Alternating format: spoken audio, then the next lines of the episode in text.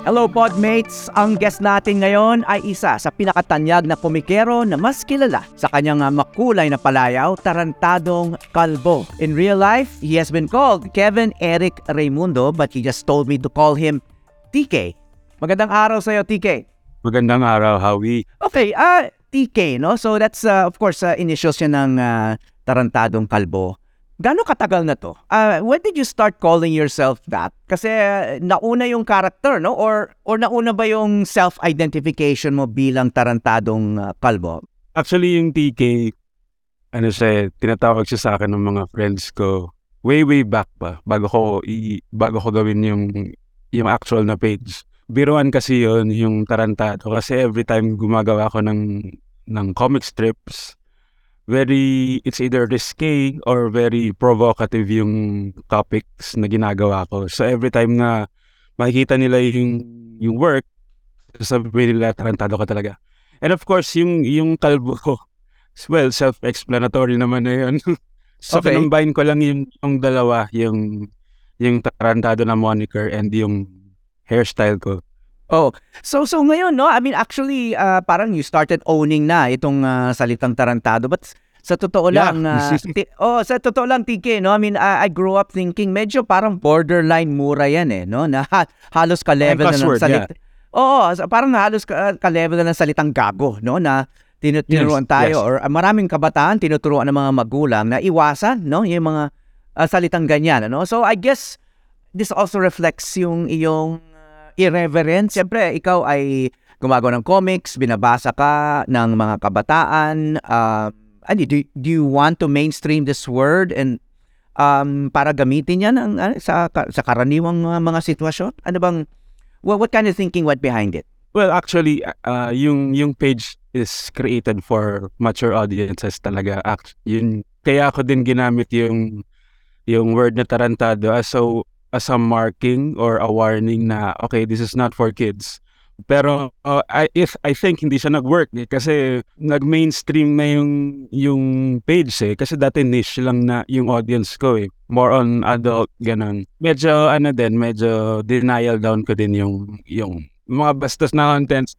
Well, uh, alam naman natin na may tradition din yung mga comics at saka yung comedy ng ganun nga uh, for you know for uh, adult consumption ano uh, pero uh, Yeah. w- w- oh, wala naman uh, wala naman boundaries ngayon ano pagdating sa online you're you're mainly a digital uh, creator no much of your work is is online so um wala naman technical uh, barriers yan ano? pero yung yung Tarantadong Kalbo as a comic uh, online, uh, nagsimula lang noong 2019.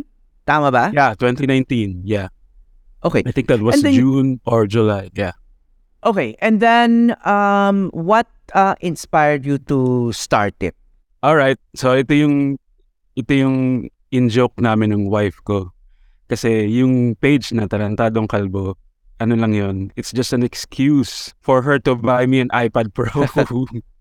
Kasi yung iPad is really expensive. It's uh, north of 70k, ganun. So I had to justify kung bakit ko kailangan yung iPad, iPad. So parang ang sinabi ko sa wife ko is, ay hindi kasi gagawa ako ng comic page eh. Parang ganun. So, yun lang. And then yung mga topics ko before, very random lang. Ah, slice of life, mga weird jokes na konti lang yung nakakagets, ganun. So, wait. Very uh, different, very different from how people see the page now. Yeah. Okay, I will ask you about the content, no? But joke nga sa sa inyo mag-asawa, no? To get yourself this tool, no? Itong iPad Pro. So, what were you using before the iPad Pro? Hindi ka naman baguhan na artist, di ba? Uh, I know that previously you have said na you're you're primarily an animation director, no? Eh, Which you Yeah. will also need you also need digital tools for that, even probably even more sophisticated than an iPad Pro, di ba? Nag-umpisa ka, you, I mean, you were mainly an animation, parang the moving Yeah, I- I- image instead of stills. Oo. Yes, I use a a laptop for that. Na parang gaming laptop kasi yung demands ng digital animation very heavy Yes. effects ganun. So pero ang difference ang difference lang niya with an iPad is yung iPad kasi I can carry it everywhere, you know. Okay, yes, of course, yung yung portability niya, no.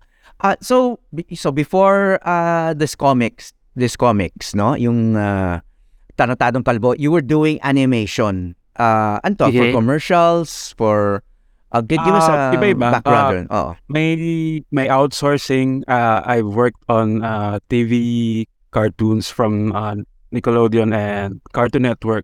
Kasi uh, Philippine animation is a, a big industry, pero most of it is outsourced uh, services. Parang Yes. BPO siya. eh. Mhm. So yun. So you were working, you were do, you were uh, in that field, yun na outsource sa mga Yeah. katulad mo. You were doing it for Mhm. foreign clients, halimbawa. Yes, yes. I've been Okay. doing it for 16 years. 16 years. Okay, and then nag uh, uh, nag-transition ka. I mean, you have not left that, no? Syempre, that's it sounds it sounds I know, it's fair. yeah, it's my day job. Yeah, it's your day job. Okay.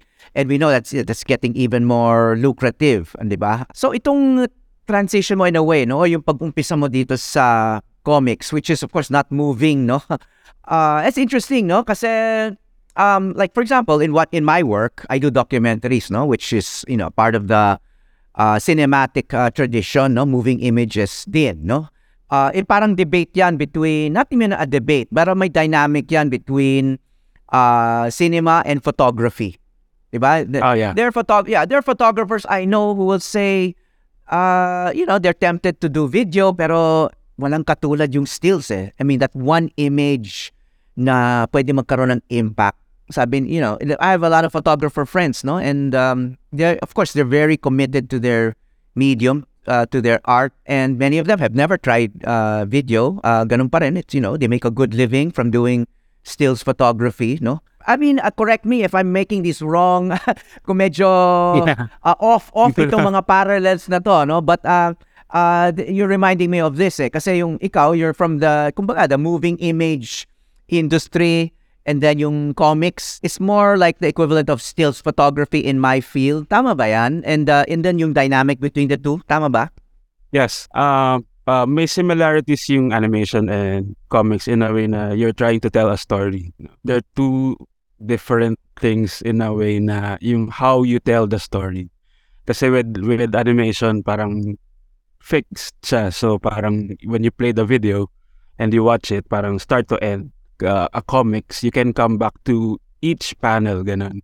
Pwede mo siyang i-revisit on the fly. Kumbaga, gusto kong tingnan yung drawing nung first panel, ganun. And you see more details na parang mag enrich nung reading, parang ganun. So, different siya in a way. And, and also, yung comics kasi, kasi sinasabi ng iba, parang stepping stone lang yung comics into animation. Pero for me kasi parang it's a complete uh, work. Kumbaga hindi hindi you you don't need to transition into animation yung yung comics mo. So it you can appreciate it as is. Ganun. Uh, that's very interesting, no? And then yung uh, content naman nito, uh, of course, it's just as interesting yung sinabi mo nga na nung nag-umpisa ka sa uh, dito sa comic strip, no? Uh, Itarantadong Kalbo is mostly slice of life. You know, even up to now, no? Marami kang marami ka pa rin slice of life itong itong mga I insert rel- a few every Yeah, once in a while. Yeah, well, lalo na itong uh, re- this relate this the relationship between uh, uh, I guess husband and wife yun, no? Or parang Yes. an, uh, an, a, an, a- an aging married couple, I guess uh, uh, uh, uh, in a way siguro kayo rin yun, ano? Or they could be anybody, ano? Uh, mga nakikita ko doon sa Instagram mo na parang, uy, kami yan. Or, ano ba? Uh, Yeah. oh, kinukurot ko, kinukurot ko rin yung asawa ko hanggang nag-aaray siya. Yung mga gano'n, no? Um uh, uh, that's a very intimate very personal no uh slice of life no? Of course there, there's also a long tradition of that no? In fact uh the late Larry Alcala had a Yes, uh, yes. comic execution na yung pamagat niyan slice of life mismo di ba Exactly, yeah. na oo pero yon yung kay Larry kasi it was uh, well uh, yung yung alam ko na ginagawa niya was not like inside the bedroom katulad ng ginagawa mo o yung mga couples na nanonood ng TV siya parang anong nangyayari sa sa Quiapo, 'di ba? Ah, doon sa Yeah. sa labas. It was mostly an outdoor, I mean, sa labas, yung yung tambayan, 'di ba? Sa sari sa yung mga inuman sessions sa sari-sari store, yung mga yung mga ganon, ano? Pero ikaw, Yeah. it's much more personal, intimate. no? Yes, mas Yeah. intimate, mas intimate. Okay, so from that, so that's very intimate, no? Very micro, yung mga interaction dyan, no? Hinahaluan mo ng, I guess nag-evolve ka, no? But uh, binabalikan mo rin yung itong intimate slice of life, no? But uh, nag-zoom out ka naman dito sa mga macro issues na malalaki, no? Na global. I mean, one of your more recent ones, yung yung ICC ICC. uh, yeah. decision on Putin na pinapa-aresto na siya, no? And then of course, ICC is also top of mind sa sa marami sa atin sa Pilipinas because of our own uh, situations here, di ba? So, in other words, yung, yung, yung mga iniisip mo, no? From itong mga kulitan ng uh, mag-aasawa hanggang dito sa Putin, di ba? Na, na who's a kind of a, a global uh, figure, no? So, uh, paano naman yun? Uh, were you always uh, engaged with wor- world affairs, national affairs, or um, ano lang talaga, uh, there are certain issues na nag-udyok sa'yo na kailangan gamitin ko tong aking talento para sa, para magpalawak ng isip, magkomento sa mga malalaking issue ng ating panahon. I think it's more of that, no?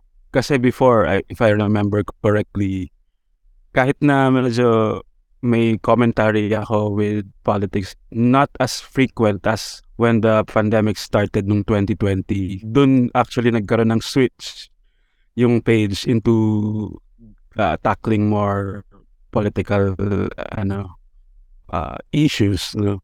Feeling ko kasi like now, sobrang laki ng following ng page meron akong ganong sense of responsibility na din sa audience ko to show yung yun nga, mga top of top na issues na hinaharap ng bansa natin. Kasi sayang eh, nanghihinayang ako, nanghihinayang ako dun sa, sa reach nung page ko na well, na-appreciate ko naman na natatawa sila sa mga mundane na mga slice of life ko. Pero at the same time, we need to, kailangan din nating mag-focus dun sa mga sa mga gantong bagay. Well, nabanggit mo yung pandemic, no? Na, I mean, there's there's uh, there has been nothing uh, as large as that, no? Uh, globally. Yeah. So, what about the pandemic ba? Yung nag-udyok sa'yo? Uh, sabi mo nga, you have to start commenting on, um, uh, sa pamamagitan ng comics, of course, uh, dito sa pandemic. But uh, what about the pandemic, yung talagang nag-udyok sa'yo? What aspect of it? There was actually this one instance na talagang pumitik na ako. Eh. Ito yung, kasi di ba nung, nung 2020, nung, nung nag-start yung lockdown, meron din yung, yung parang quote-unquote, inuman session sa gabi, yung State of the Nation, uh, di ba, na pinapalabas sa online. There was this, uh, hindi ko alam kung yun yung first, yung the kit is the kit. I think yun yung talagang boiling point ko na parang, okay, I don't think, parang hindi to okay. So I need to say something about this uh, this thing. So yun na yung parang ah sige, gawa natin ng ng mate- gawin nat gamitin nating material to, to sa sa comics ko. And then from then parang nag snowball na siya into everyday palaging may ano may sablay ganyan with how they handle the pandemic. So kailangan ko mag-react ganun. Okay, uh, of course, uh, ma- marami nakakagalit uh, na nangyari sa um, dahil sa pandemic, no? Uh, you know, different kinds of uh, policies, protocols na sablay or marami sa atin, no? na- Namatayan ng uh, loved one, etc. No? So talagang Yes. uh, apektado tayong lahat, no? But Tsaka, Um, ano, tsaka parang we were trapped kasi hindi tayo makalabas lahat eh. And yun lang yung window natin into sa lab, sa labas yung yung news and especially sa Twitter doon mo lang makikita yung what's happening outside. So parang filtered din yung ano natin, yung Yes. view natin. Ganun. Yes. Oh, kaya kaya gusto ko rin tanungin ano kasi of course um, before the pandemic, marami ng issues sa ating bansa at saka sa, sa mundo na nakakagalit din, no? Ah, hindi ka ba tempted na mag mag-comment din ah, noon kasi sabi mo nga nag-umpisa noong 2019, a year before the pandemic, but even back then, no? I mean, uh, in the last several years, alam mo naman, ah, ang dami ng mga issues na nagaganap pa ah, sa mundo, sa Pilipinas. Hindi ka hindi ka tempted noon ah, para mag-engage ng ganitong klaseng ah, komentaryo. Um, not not necessarily naman, I don't think tempted is the right word. Siguro more of yung mapik yung interest ko, ganun. Pero before naman, may mga commentary na din ako siguro mas ano lang, mas focused lang ako sa sa Philippine politics more than than yung sa sa labas kasi mas kasi finite lang din yung ano ko eh, yung time to to create artwork. So mas dito na lang siguro ako nag-focus. Kasi ah, mula noon ano, ah, nag ah, nag-umpisa ka nung ah, tungkol sa pandemic, ah, tungkol sa mga pandemic ah, related issues. Sa tuloy-tuloy na 'yan sa iyong ah, komentaryo, sa iyong um, some of them are quite simple but ah, ah, powerful, no? Ah, I mean lalo na tong ah, tumindig, 'di ba? Yung itong tumindig ah, comic na, na ngayon naging ano iconic na yan ano? And then ang dami ng variations gin, ginawa pang poster and uh, uh, it's a product di ba? Uh, and then uh, it's it's very familiar now. Um well tell us first about that no? Ano, ano yung ano yun? Paano mo naisip yon uh, I mean it's it's very simple. Kasi parang pero parang uh, it's simple and yet ingenious in that ikaw lang ikaw ikaw yung unang nakaisip nun uh, to do that. Uh, you know, kasi of course the, I mean, for those who aren't familiar, no, I mean, itong, itong uh, fist na ginawang simbolo ng uh, administrasyong Duterte na parang naging salute, di ba? Parang salud, saludo nila sa isa't isa, sa publiko, yun ang, uh, but then you kind of turned it on its head, no? Kasi yung pagsaludo nila, yung raised fist, yung raised fist, no? Ay, yung, it's actually not raised, no? Yung fist, clenched fist ay uh, uh, it's flat, no? It's flat, no? Uh, ikaw, uh, tinayo mo ng ganon. No? Tinayo, yes. Oh, yes. tinayo mo ng ganon. So, ra- and then the way it's uh, the way it's executed by its uh, adherents, no, yung mga yung mga loyalista na naniniwala sa simbolo na yon, no. It was it's seen as a kind of an an, an act of uh, I don't want to say aggression, but it's uh it's a very assertive, di ba? Assertive uh even masculine. The way you depicted it was it a it was an act of submission, no? An act of submission, no? yeah. uh, that- so that may ganong lot of- play. Parang, Yes, yes, Yeah. exactly. Yeah. Anyway, take us through that. take us through that. The thinking process behind that iconic uh, image. So before yung artwork na tumindig, actually I created something similar to it. Kasi alam ko yun yung time na students were being red tag left and right. Hindi ko alam kung makikita ko pa yung balita na yun. For them, for the act of raising their fists, they were being uh, arrested yata or, or red tag. So, gumawa ako ng comic na parang, so gaano ka, anong angle? Di ba from here? From here, okay lang. So, you're good. Hanggang anong angle yung pwede until sabihin nila na, okay, that's not, hindi pwede. So, from that idea, parang nakita ko, hmm, parang familiar yung, yung, yung fist na fist bump, di ba? Yun Yung popularized. Parang nakatumba kasi. So, dun ko na-connect yung sinasabi mo kanina na parang uh, submission, parang there, sumusunod ka lang sa sa kung ano yung dinedictate nung nakararami. And then at the same time, I was very frustrated kasi yun yung time na everyone was uh, gonna run for for politics. Mga tao na hindi ko gusto na and would seem like na, na parang sila yung mananalo. So I was very frustrated and very angry na parang wala tayong walang wala tayong ginagawa. No one's doing anything to counter this uh, mga tao na to. So, so yon gumawa ko nung, nung artwork na nung una sabi ko lang okay one lang naka fist ganyan. So how, how do I make this uh, something unique no? Kasi pwede ka naman gumawa ng ng tao na nakaganon lang pero wala siyang impact. So doon ko doon ko pinag uh, pinag-combine yung fist bump na nakababa. And then ginawa ko lang siya na anthropomorphic. So ginawa, nilagyan ko siya ng limbs, nilagyan ko siya ng feet para yung persona mo ma, ma makikita mo yung sarili mo doon kasi para siyang blank slate. eh. It's just a white uh, anthropomorphic fist. No, it could be anybody. So, yun din yun din siguro yung factor, nag-factor in dun sa why people joined and created their own avatars kasi they saw they saw themselves dun sa fist. Ayan. Did you expect it to get that kind of traction? Yung concept I, I na was yun? only ex- I was only expecting the image itself would go viral. Kumaga, medyo meron akong inkling na okay, this is di- ano to na uh, magte-trend, ganon. The usual thing kasi palagi namang nagte-trend and then it would die down. Pero uh, ang hindi ko ini-expect is it would snowball and it would create this huge uh, movement and parang lalabas na hindi na makukulong dun sa single image artwork na yon. Parang lalabas na sa kalsada and everywhere, ganun. Yun yung hindi ko ina-expect. Yes. Uh, so, actually, it helped, ano, no? Uh, dito sa mobilization nga sa politika. Uh, yeah. ng uh, mga uh, yung mga may nagbabatikos sa dating administrasyon uh, na alam mo rin maraming supporters no so yeah. mm. nakaramdam nakaramdam ka ba ng pushback i'm sure you did uh, uh, anong klase Oh, anong klase uh, ano yung klaseng pushback uh, was there anything as creative as what you did to counter what you did Not as creative. Actually, may, madami. Uh, wa, isang maganda example yung an artist from their side created an artwork to counter yung tumindig. Parang ang ginawa niya, he used the template and then nilagay niya doon si VP sa, uh, Sara Duterte. ah he the, the current VP Group.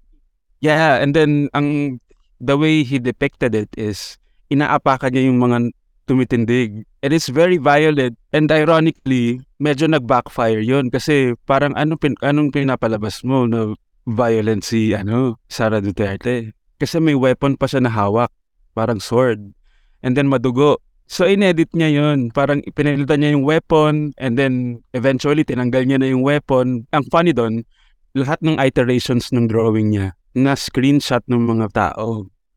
So parang lumabas na yung intent mo dun sa sa drawing mo. Parang you basically want to kill people who are standing up. Parang ganun eh. So yun yung very memorable na counter. Pero there are ang dami. Lalo na nung initial days nung lumabas yung tumindig, sobrang yung trolls talaga. Parang ano, parang tidal wave na ganun. Actually, uh, Shell Jokno contacted me kasi medyo na ano din siguro siya na if you need help, sabi niya sa akin sa chat, if you need help with uh, legal matters, kasi death threats talaga yung pinapadala nila sa akin every day nung fresh pa yung tumindig. Okay, I'll I'll ask you a little about that. But balikan natin yung yung itong ang- yung counter comics na bi- binanggit mo na binago because of ah, ah, yung observation. Sabi mo tinanggal yung weapon, parang winotter, wi- parang ginawa niya mas mild, ah, hindi kasing ah, violent ah, ah, because of your ah, reaction or reaction ng ibang tao. Nag-react ka ba doon publicly? No, I didn't. Ah, okay. I didn't react. Ibang It's tao more nag-react. of the reaction of the general public. Public, yes. Ako, wala akong sinasabi. Ano lang ako, parang I'm just tinitingnan, inobserbahan ko kung ano yung gagawin nila next. Ganun. But it, Okay, now, it didn't yeah. bother me naman. Ano naman. Natatawa lang ako. it's actually uh, revealing, di ba?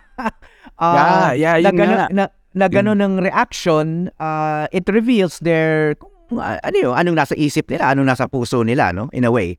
Uh, at least that particular person, kasi I'm, I'm sure meron din siya mga kakampi, yung mga, may mga na, nagkagusto rin dun sa ganong klaseng car- cartoon, di ba?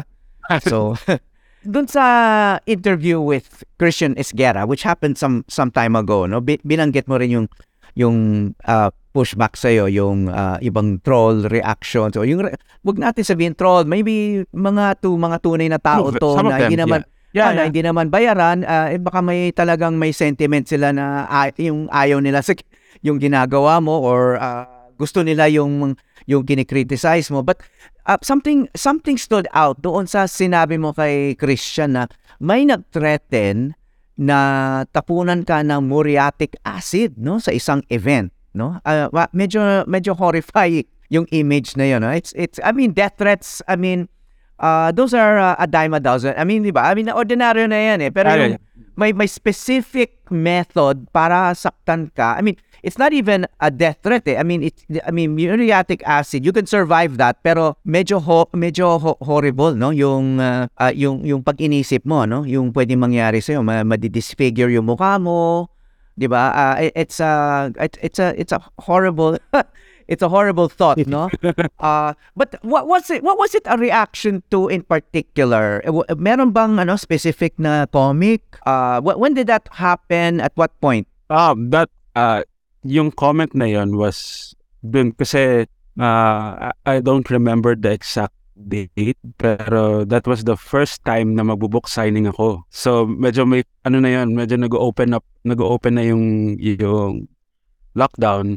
Pwede nang lumabas and then nag-open up na yung mga malls. So that was my first event na magbo-book sign sa Ayala the 30th and then I announced it on my page and nakita nung nung mall, nung manager nung mall na yun nga yung comment. So they had to tighten the security. And then yun din nirelay din nila sa akin yung message. Kasi sila yung naunang nakakita nung nung comment eh. Hindi ako nagche-check actually masyado ng comments na kasi sobrang dami. So they they were alerted. And then yan na That's interesting, uh, TK, ano? Because uh, yung mga nabibigyan madalas ng ganyang security because of uh, threats, you, uh, usually, ang mga uh, kolumnista o siyempre politiko na, I mean, ngayon na ako nakarinig na isang comics artist kailangan bigyan ng extra security dahil sa threat sa kanya, no? I mean, that maybe that's telling of the times, no? Na Uh, I Yeah, mean, oo, uh, oo, uh, hindi oo. naman ikaw yung unang political cartoonists, pero usually, you know, they've been, I mean, may mga natatawa, may nagagalit, pero yung yung kailangan bigyan ng security. I mean, medyo, hindi ko alam kung si, si Pugat Baboy ever needed security, no? Actually, Ah, may si tinanong ko din si Sir Paul. Paul. yun. Sabi ko, Oo. Sir Paul, there, was there any time na you were threatened? Sabi niya, no, never. Kaya na ano din siya sa akin, parang nag-worry din siya sa akin na hindi hindi niya ex- na-experience yun in s- 30 years na naging comic artist siya. Although meron, meron nakakatawang kwento si Sir Paul kasi nung time niya, wala namang social media eh. So Correct. sabi ko sa kanya, gano'ng kabilis dumating yung negative? Kumare may hindi nakagusto dun sa sa artwork mo. Gano'ng kabilis? Sabi niya, it takes weeks. So minsan tatama rin na yung, yung nagalit para magsulat ng letter sa editor. letter to the editor. Pero kahit may Oo. letter to the editor, maaring hindi pa ma-publish yun. Di ba? How, unlike, Ah, unlike yung, Today. uh, yung mga artists like me, instantaneous, like a few, oh, diretso sa akin talaga. Oh, diretso, di na da- kasi I I mean, ako nagtrabaho din ako sa dyaryo noon, yung yung nasa papel pa no na na at saka nag-edit din ako dati ng mga section na ganyan na binabasa ko yung mga may mga letters to the editor na hindi na talaga lalabas. Is sobrang bastos or nagte-threaten nga etc no? Kaya medyo benign no? Yung mga lumalabas. Pero yung ah, feedback ngayon sa mga katulad mo diretso sa it's inst- it's almost Diretso. instantaneous and and ah, madalas hindi na masyadong pinag-iisipan di ba? Kung ano yung emosyon ng tao I mean, Yeah, dati mm. kasi letter to the editor, itatype mo pa yan, ah, dadali mo sa post office, di ba? I mean, medyo mas ah, mas deliberate, di ba? Ngayon, parang, ah, uh, palagi ko, maraming, oh, I and I'm sure, maraming nag, nagpapadala ng social media comment habang lasing. Or hi, Oo, or yeah. whatever, no? Na, kasi napakadaling gawin. Pwede mong gawin sa telepono, di ba? It's so easy. there was a period of of adjustment lalo na nung nag-start na ako mag-shift into more political. Actually, pinaghandaan ko yun physically and mentally. Parang sabi ko sa asawa ko, okay, pag nag-switch na tayo into into doing more political works, i-expect na natin na magbabago na din yung mga nagko-comment sa atin na talagang aatakihin ka. So, may ganong preparation. Actually, hindi ako nag-filter ng comments ko kahit na gano'n ka kasagawa yung sinasabi nila kasi doon mo din makikilala, doon mo din magigauge yung general sentiment ng public. Kumbaga, wala ka sa echo chamber. Sige, atakihin niyo ako, ganyan. I want to see the big picture of online people, ganyan. Inoobserbahan ko sila. Well, yan din ang position ng mga free speech uh, advocates. But at the same time, yung public discourse o yung, yung public conversation na pati yung mga nagbabasa ng mga kabataan, uh, nahaluan ng mga maraming kabastusan. Di ba? Dahil wala nang, ano, Mm. Wala nang Wala nang filtering. filter. Yeah, wala Yeah. nang filtering where uh, some people would call it censorship, di ba? Uh, pero in your case, Parang parang, ano nga sige. eh. Oo. Parang wild, wild west nga ang ano eh, social media, no? As in, parang Yeah. free for all. So, Eh, kailangan nating pag-aralan talaga yung how do we, hindi naman set boundaries, parang how do we work around itong mga ano, lalo na when, ang daming kabataan yung yung nagbabasa ng comments, ganun. Tinatry ko din is i-sway, hindi naman i-sway, parang i-steer yung con- conversation in, into something na hindi lang parang magbatuhan lang kayo ng, alam mo yung ganun, insults. Uh-huh. Gusto ko Uh-huh. parang, sige, let's discuss. Pwede tayong, pwedeng tumaas yung tono natin. Pwede tayong magsigawan. Pero sa dulo ng conversation natin, meron tayong matututunan. Parang ganun. Okay, I wanna ask you, no? Kasi yung, yung ginawa mong comics na tumindig, uh, it started, uh, yun nga, ang daming avatars na ginamit din yung concept na yan. And marami yung ibang artists, no, na naging uh, political. Uh, hindi lang mga Yeah. comic artists, hindi lang visual artists, uh, pero lalo na nung uh, political campaign, no? And, uh, you know, maraming uh, yung songwriters, maraming uh, performers, uh, poets, uh, iba-ibang klase, no? Uh, may mga dancers uh, na Yeah, nakita na, musicians. nakita na oh, musicians, nakita naman natin yan online and even uh, live. Much of this artistic output ay ay uh, in the service of the Lenny Robredo campaign, no? And uh, much much of the output also was uh, criticism of uh, Marcos, uh, Sara Duterte, and uh, you know the other opponents of Lenny, no? So ito yung tanong. Uh, nagkaroon nga ng sabi mo nga nag, uh, naging viral yung ginawa mo and then uh, naging parang nagkaroon ng cultural movement no at that time ang daming outputs etc and yet uh, ang laki ng panalo ni Marcos no yung Marcos Duterte tandem and uh, medyo malaki yung agwat between them and uh, Lenny Kiko no did this make you think na an- ano ba talagang influence naming mga artist. Eh, ito nga, nagkaroon ng movement, nagkaroon ng mga... Ako, I've been covering politics since the 1980s. Ah, ngayon lang ako nakakita ng ganong kalalaking mga political rallies, no? Hindi mga, mga 300,000, pa- mga 400... Dati yung mga 50,000, marami na eh, di ba? Eh, Actually, 10,000, marami, malaking crowd na yan sa Plaza Miranda eh, di ba? Dati. Pero ngayon, uh, you know, the- the- uh, this last political rally, uh, and then ang daming performers, etc. And yet, yung naging outcome ng election, parang um, it disappointed many of the artists who took part in this movement. No, A- any thoughts about that? Uh, Did it make you doubt your influence? Uh, ano bang? I mean, parang did, were you confused, dismayed? Ano bang? Ano? uh, I'm sure malaki yung disappointment mo. Well, syempre, nung, nung fresh pa siya, no, nung yung election results. Actually, I was, I was uh, thinking of, ano na din, uh, maybe it's time to, to, ano na, i-rest na natin yung TK. The, the thought crossed my mind na wala nang TK, kumbaga, stop na natin. Kasi I was so, yun nga, disappointed with the results. But at the same time, leading up to to to the actual elections, meron na din akong ah, parang kutob na it's not gonna go the way that we we we wanted it. May mga signs kasi na like aside from the fact na yung disinformation campaign has been going on for so long, hindi naman to blame actually yung campaign ni VP Lenny kasi medyo short na yung period eh from when they started, di ba yung house to house and the actual election, sobrang ikli.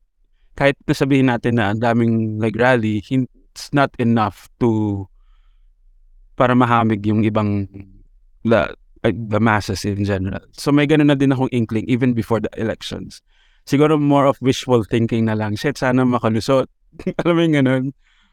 But it didn't. So, na ah, parang isang buwan, medyo na ganun tayo nag-grieve, yan yan. Pero as to yung parang doubts dun sa effect or sa influence ng mga artist, may mga nakausap na din akong mga friends about it. We talked about it. And parang parang hindi okay to discount yung yung kumbaga parang hindi okay na to see it in a defeatist na point of view. Kasi yun nga, yung turnout ng mga rallies, that was huge. Siguro ang we need to think of it more in terms of hindi pa siya tapos. The fight is longer than than we expected. Kumbaga, hanggang ngayon, kailangan pa rin nating mag, you know, hindi, tata, hindi tayo pwedeng tumigil with, with talking to people about it, you know. And also yung, hindi natin sila pwedeng i-blame. Yun yung, yung general consensus na walang babotante. Kumbaga, we have to convince them not because we want to win. We we have to convince them convince them as people. These are people, these are not statistics, no? Al- Alam mo yung ganun? May mga, siguro nung time na yon nung elections, may mga reasons sila na because they don't have the privilege, ganun yung ginawa nila. Parang ganun. So, and since then, no, I've noticed na yung ibang outputs mo, no, yung ibang comics mo, naging seryoso, no? Ah, w- wal, naghanap ako ng punchline. I mean, meron kang series on West Philippine Sea, for example, no? Eh, Meron Yeah. kang tungkol sa misinformation na I know this is in Ah, partnership with other groups, no? Pero parang there were more educational uh, I mean, familiar yung characters, yung mga guhit mo doon, ano? Pero parang ano kay nag nag ano naging teacher ka eh naging di ba Yeah. parang uh, ma- mas mas ah, mas informational rather than entertainment no yung ginagawa mo or hindi more ka of infotainment. Kasi I usually inject a few, you know, humorous lines dun sa, para naman hindi siya super boring. Pero yun nga, it's infotainment. Yeah. Okay. Ako, ah syempre, ah, journalist ako, no? So, I, I like to consume information ah, Yeah. na seryoso din, ano? So, so yung binabasa kong, I mean, parang, wow, ah, mukhang ni-research mo kung anong ibig sabihin ng nine dash line ng China, ah, you know, yung kung saan mismo yung West Philippine Sea as opposed to the South China Sea.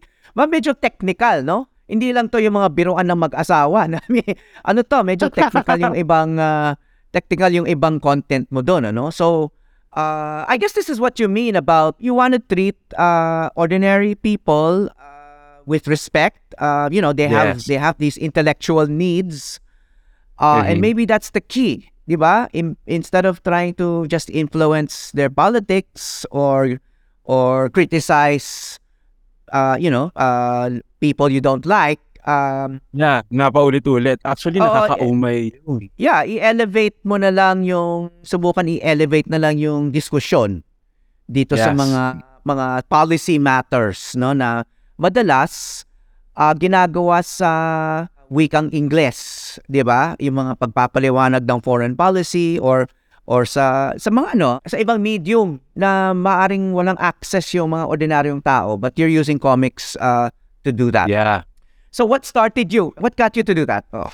Yun yung nakikita kong parang gap between yung what needs, kung ano yung kailangan mong malaman and yung audience. Parang may gap kasi usually, di ba, pag infographics, hindi naman, yun, hindi naman nila pinapansin. They'll just scroll up or gusto nila kas- kasi with how social media works, kailangan makuha mo yung attention nila eh. It's more of that. So, ako, parang ginamit ko yung kakayahan ko to get the- their attention.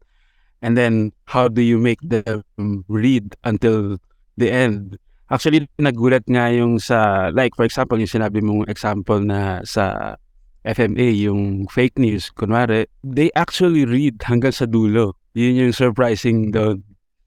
So, ang key nga doon is, kailangan But mo siyang me. i-mesh. Excuse me, paano mo nalaman that they read until the end, hanggang Kasi dulo? May yung- survey?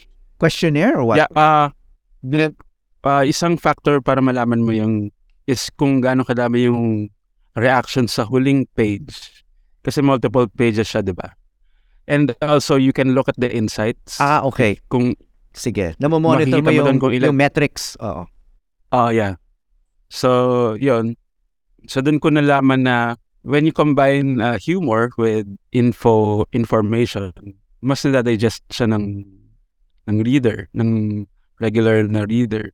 So, let's do more of that siguro. Yung, yun yung naano ko. Na magandang tingnan, it's visually appealing, tapos humorous. And the way it's delivered kasi parang conversational. It's like you're talking to a friend, ganun. Parang kabarkada. And you insert this uh, uh, various uh, references, pop culture references, the works, lahat nung makaka, alam mo yung ganun, to make them stay dun sa ano yung kailangan mong sabihin.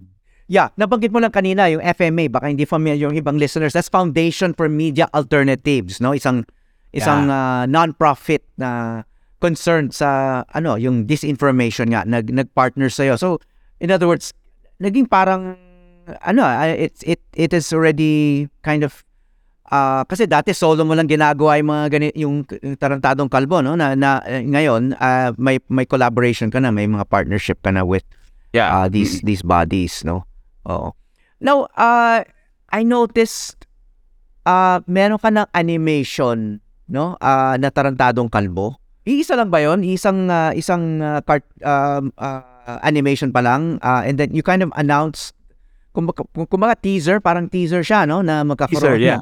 Ng uh, anime. Kasi that's really, sabi mo nga, that's really your main livelihood, no? Yun talaga yung yung identity mo as an artist uh, you know for for the longest time. Na uh, you're you're an animator animation director no? Na nag uh, nag-branch off dito sa comics. So you're really going back. I mean you're now combining the two. Itong nilikha mo Medyo- as a medyo- comics artist oo. Medyo like full, full circle nga siya na parang, okay, so yung ginagawa ko before and then yung ginagawa ko now, parang mag-combine na siya into this uh, one, kumbaga, TK animated. Sinubukan ko lang actually gawin yung teaser para siyang thesis, parang, th- wi- uh, would it work? Kasi parang nakikita ko yung TK as in, parang The Simpsons. Parang ganun.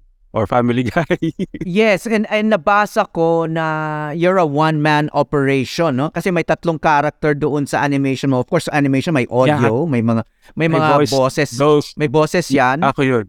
yes, and then Ako yung tatlo. ah, yeah. ikaw nga, and I'm try I was trying to listen para, pa- gusto ko ba gusto ko malaman kung halata ba na isang tao lang 'yan or talagang sa sobra mong binago yung boses mo. I didn't sense na iisang tao lang ang nagbo-voice ng tatlong Wow. character. Yeah, so medyo effective yung ginawa mo. It's hard to do, no? Ah ah, kasi iba rin yung kasi hindi lang naman yung pitch ng boses, it's also yung ah, way of speaking, 'di ba? Yung pronunciation, Way yung of speaking, ah, yes. May attitude yung, kasi. oo, yeah, no, oo. Ka- iba-ibang character, no? So ah, kailangan reflected din yun sa speech, no? So ah, kumbaga I got a sense that uh, you're not just a visual artist, pero para kasi that's performance, no? Parang theatrical performance na yan eh, di ba? Yung pag, uh, voice voicing is a different uh, talent altogether eh, from from drawing, from illustration, di ba? Ano? Iba yung voicing eh. I mean, I have, I have cousins who are voice talents, no? Na di sila marunong mag-drawing, pero Ah. nagvo-voice sila, no? I guess uh, you have done that before. You have voiced animation before. Uh, I'm not professionally. More of, ano lang, kalokohan lang. Like, Katuwaan lang, oo. katuwaan lang, yeah. Yun yung first time ko, actually, medyo nahirapan talaga ako with with how to voice. Kasi nag-practice pa ako. And meron din yung, ano, may daya din siya kasi sa, sa parang sa video editor, may pitch changer. So medyo ninunudge ko yung mga, yung pitch ng tatlo para mas lalong ma-enhance yung yung difference nung nila. Well, not, and not, not to mention the speed. Pinabilis yung yung mga bosses. Eventually, hindi na maintindihan, no? yeah, yeah, yeah. Yeah, ah, yung, alam mo, um, meron akong matalik na kaibigan na kartonista, no? Ah, wala na siya ngayon sa mundo, but ah, I still think of him a lot, no? Si Nonoy Marcelo. Of Oh, course, yeah. ah, of course, ah, naging legend 'yan, no? Sa mga uh, in the in the realm of political uh, cartooning, no. But he hardly has any online presence, no. He passed away uh, almost 20 years ago, no, if if not more, no. So before uh, more more than 20 years ago, uh, before before Facebook even existed, no, namatay na siya. So pag sinearch mo ngayon, no, ah, halos wala kang kukunti lang ang ma- makikita mong works niya and uh, a lot of what's written about him mga memorial na no uh, and yeah, I wanna ask you no? I mean uh, dito sa kasi itong uh, political cartooning na ginagawa mo uh, ha- uh, may mahabang tradisyon yan. I mean uh, Nonoy Marcela was was a famous example no? Pero uh, ano ba eh, sino-sino ba yung mga naging influence mo diyan uh, you already mentioned Paul Medina pero uh, have you ano have you learned about others aside from Paul Medina, I think hindi ko ma-recall yung ano, but pero kasi pag nagbabasa ako ng dyaryo, palagi ko ding tinitingnan yung editorial cartoon even as a kid, no? So very exposed ako growing up sa editorial cartoon. Pero si Paul Medina talaga yung yung main influence ko when Ugat it comes to it. Kasi Oo. comic comic format din siya eh. Ganun. And yung humor actually I, I was heavily influenced by Paul Medina. Na medyo, although yung sa kanya is more, medyo verging on politically incorrect. Yes, yes. Uh, oo, uh, actually, uh, nag nag-tandem pa nga kayo sa isang interview, no, with with Christian also. Uh, where we where yeah, you that talk, was really fun. Yes, and uh, well, I could tell kasi obviously parang naging mentor mo siya, no? And uh, uh, of course he's he's much older than you, no? And um, uh, eventually uh, I mean he he talks about you like you're you're his peer, no? Parang uh, uh, you're both uh, you know established uh, cartoonists, so I could send I could see na I could sense na natutuwa ka rin na, na ganun ganun nga yung respeto niya sa'yo. But uh, napag-usapan niyo nga ah, dito sa sa podcast na yon no yung yung ah, kahit anong gawin nyo may ma-offend no Yeah. um oo and ah, si Paul ah, sabi niya parang ah, wala siya parang wala siyang pakik no ah ah, yeah kasi may may ginawa halimbawa may ginawa siya na maraming nagalit daw na LGBT ah, yeah. Mm. And then, uh, sabi nga niya, I mean, e- even one of his kids, no, LGBT, and then, meron talagang magagalit. But of course, kahit si Paul, I mean, dissenting tao naman si Paul, no, na I'm sure everyone has a boundary, no? How do you think about that? Ikaw, sinabi mo yata na pagdating sa mga kilalang tao, yung mga biga, yung mga pangulo, halimbawa, o mga you know, powerful people in society, fair game yan, no? Pero pagdating Yeah, sa mga game. ordinaryong tao, marginalized, especially marginalized people, no? I mean, uh, you you will you will think very hard before you you uh, say something funny about them. Tama ba interpretation ko doon sa sinabi Yeah, mo? kasi we have to punch up lang talaga. Yun kasi yung ano ng satire, eh, eh, mas effective siya when calling out people in power rather than, you know, people who are oppressed. Hindi siya effective kapag ganun eh, or yung parang slapstick.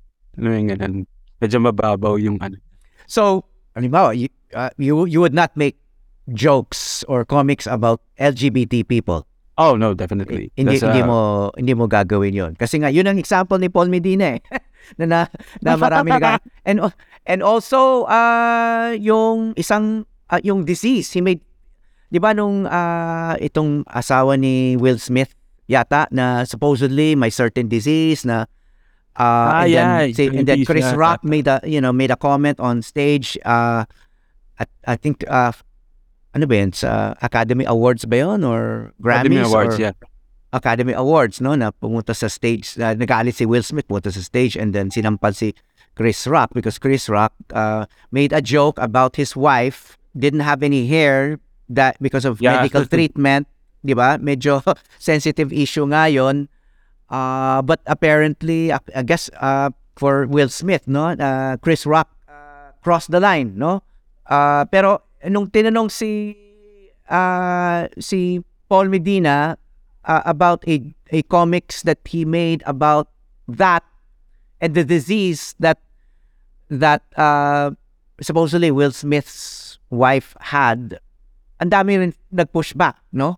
Na mga tao Yeah. nag-advocate uh, in favor of people with that disease or may nagsasabi na yung hindi siya dapat nagjo-joke at the expense of people with disease, any disease. uh, parang Ah, gano'n, no? ah, that's ableist kasi. Medyo ableist. Yung, yes, yung, okay. ano, oh, yeah, yeah. Okay, pakipaliwanag lang yung ableist. Baka, mga hindi nakaintindi. Ah, ano bang ibig mo sabihin dun sa ableist? Ah, kasi parang ah, ah, dahil uh, ang tawag dito dahil Yung disabled able you're making fun disabled. of disabled uh, oo. Oo, okay. Ah, yung parang kasi, example na you're you're making fun of oo, someone na oppressed ganun parang ganun din yan eh. oo, makakonect mo siya oo. Oh, so uh, you would you would not go there, ikaw particularly, no? Um, Ako, I wouldn't. Kapag ka may mga mga ganong klaseng joke, I do my research then like ano ba yung opinion ng eh, you know, I get a lot of opinions from different sources ah, para din ma-educate ko yung sarili ko. And then dun ko maano, okay, magets ko na kung bakit hindi siya it it may seem funny at first pero when you think about it, medyo oo nga naman. Parang if you're in that situation, parang hindi okay, ganun. When you put yourself in that situation. Although ironically, ang, ang title ng comics ko is Tarantadong Kalbo, which is, isi-share ko lang, na-reject yung, because, because we filed for uh, trademark for the name Tarantadong Kalbo. Eh. And it was rejected for the reason na, ang sabi nung nila, I was making Sino fun sila? of bald people. Si, sino sila? Ah, Ipophil. okay. Yung yung ano yung body na, na nag-approve ng ng trademark Trademark. Oo, trademark. Oo. yeah so, ah, reject So, so eh, wala So hindi had to- protected yung yung yung brand mo, hindi protected ngayon. oh, we appealed nag-appeal kami kasi ang nakakatawa doon at the nung time na na-receive ko yung letter na naka-receive din ako ng letter from them inviting me to be a, a host sa webinar nila about experiences with you know with trademarks so dun ko din dun din sa dun sa naman webinar nun. ko din sa yeah. Sabi ko sa kanila, eh ako din may experience ako na na-reject yung ano ko. Pero they're, they're fixing, inaayos naman nila. Inaayos na nila. Okay. Well, ah, yun. Well, sana matuloy kasi yun nga malinaw naman yung intention mo, no? It's it's it's ah, really your own image, 'di ba? Ah, and then you're And really also, talking about yourself. yung- Oo. If if making fun of yung like physical ano, siguro kung ako ang I would approach it more of self-deprecating. Like for example, Mhm. yung kalbo. I'm making fun of myself. You know, I'm not Yeah. hindi ako hindi ko pinagtatawanan yung ibang tao. I'm making Yes. self-deprecating humor. Yes, eh, baka lang hindi na gets yung ganung yung ganung pananaw, no? So uh, anyway, ano bang next para sa'yo? So you're, you're doing animation. Yung animation mo ba will be political? Yung animation series mo ng uh, Very Tarantadong. Kalbo? It will be It very will be- political. it's as if uh, the comic strips are moving, ganun. Parang ang influence nung nung animated series is abangan ng susunod na kabanata or yung 6 6 o'clock news. Parang ganun yung format niya. Satire pa rin. Saang platform to mapapanood? Ito-try namin siya i-release sa YouTube, sa TikTok, across all, ano naman, across all platforms. And then, of course, uh, tuloy pa rin yung Tarantadong Kalbo na comic strip. yeah, tuloy pa, tuloy-tuloy pa rin. Ikaw, did, you started out uh, as a digital creator. No? Digital tools talaga yung ginagamit mo. Did you Yeah. ever try... I mean, you're old enough to have started in the analog age, no? Na wala Yes. masyadong digital tools. I mean, Actually, talagang... naabutan ko yung sa anim naabutan ko sa animation yung mag-animate ka in paper, sa, pa- sa papel. And you Okay. flip the pages. Ganun na katagal ako nag-work sa animation. Traditional lapis You at just- papel. Oh, uh, of course, uh, very tedious din yung ganong proseso, no? But is there anything about that that you miss? As opposed to itong, I'm sure almost everything you do is digital, no? Uh, pero uh, is there anything about that process, yung talagang, yung mano-mano na namimiss mo? Siguro yung, yung immediacy niya na pag din drawing mo, it's physically there. Like for example, yung sa Art in the Park, people are looking for mas original pieces, ganun. There's a cer- certain sentiment. Meron kasi ding parang ganung okay feeling na something is, you can hold it with your hands as compared to you just see it on a screen, alam mo yung ganun, or on a tablet. Parang may permanent, permanent siya, ganun. Uh, kasi uh, maraming uh, content producers ngayon, no? ang interaction nila sa sa publiko, sa mga audience nila is al- almost purely online, no? Pero I notice na ikaw uh, marami ka rin face-to-face na mga uh, encuentro sa mga fans mo, sa sa mga audiences mo. Yeah. And I mean, re- you, you mentioned Art in the Park, no? Which is a uh, it, it just recently resumed na itong annual art fair sa park, outdoors, no? Sa Makati. First time mo yatang sumali, ano? So, iba ang face-to-face interaction sa uh, itong online interaction with your with uh, your followers. Actually, ma- parang ano siya eh, in a way, mas na-solidify mo yung, yung, ang tawag dito, hindi siya relationship eh, yung parang friendship mo with your your fans or your readers. When you meet them physically, alam mo yung ganun, and you talk to them, parang mas may may bond na ganun. Mas genuine na yung yung appreciation mo sa sa art sa artist and sa sa readers ganun. Yeah, yeah. And uh, of course, uh, we all know na madalas sa tunay na buhay, uh, uh, meaning in the in the physical face-to-face kind of interaction, uh, maraming bumabait. Di ba? I mean, online, maari, maaring salbahe sila. Alam mo ba, madami akong na-meet sa mga conventions. Actually, ang dami kong fans na they were pro. Pro sila. Yun yung medyo may disconnect ako na medyo hindi ko magets pero nat- natatawa na lang ako na fan sila ng TK pero like DDS sila parang ganun or BBM sila. Pero hindi ko sila pinagtatawanan or I don't you know. Kasi when you meet them when you actually meet these people they're just like us. Hindi sila yung ano yung persona nila online na parang very trollish din ko na din din ko din na discover na may nuance kumbaga hindi one-sided lang kasi nakikita natin sa mga comment section. eh. These are actual people na ay, mabait, ganun. Pag pinausap mo sila, may, may, they have their own stories to tell din. Even if you disagree on some things, it doesn't define your whole relationship. Parang ganon. Yes, yes. Di ba? Ah, Hindi black yes. and white. There's then there is room to agree about something. Di ba? Yeah. maaring No. maaring they disagree maybe with your political comments pero pagdating dun sa kulitan na mag-asawa, ah, nakikita nila yung sarili nila. Maaring and, ganon. And yes, yes. And also, I'm thinking na parang eventually, kasi madami ding lumalapit sa akin na parang dati, ano sila, like DDS. Sobrang dami, awi. Pero nung nag-follow sila sa page, only for dun sa mga kwento ng couples, ganyan, mga kababawan. Eventually, nababago din yung pananaw nila eh. Na parang nakikita nila where I'm coming from, where TK is coming from. And then eventually, nako-convert din sila na parang, alam mo that, parang ganun yung sinasabi nila sa akin every time they meet me at conventions. Alam mo dati galit na galit ako sa iyo ngayon. Pero, ngay- pero ngayon, I get you, parang ganun. So, parang dun natin pwedeng hamigin yung mga tao from there.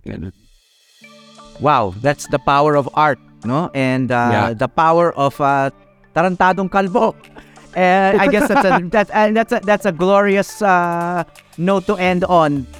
Uh, Yeah. TK, no? So I'll, I'll let you go. Uh, maraming salamat, no, sa iyong uh, Maraming salamat, Howie. Ah, yeah, oo. Maraming salamat sa iyong pagbabahagi ng iyong talento at ah, kaisipan.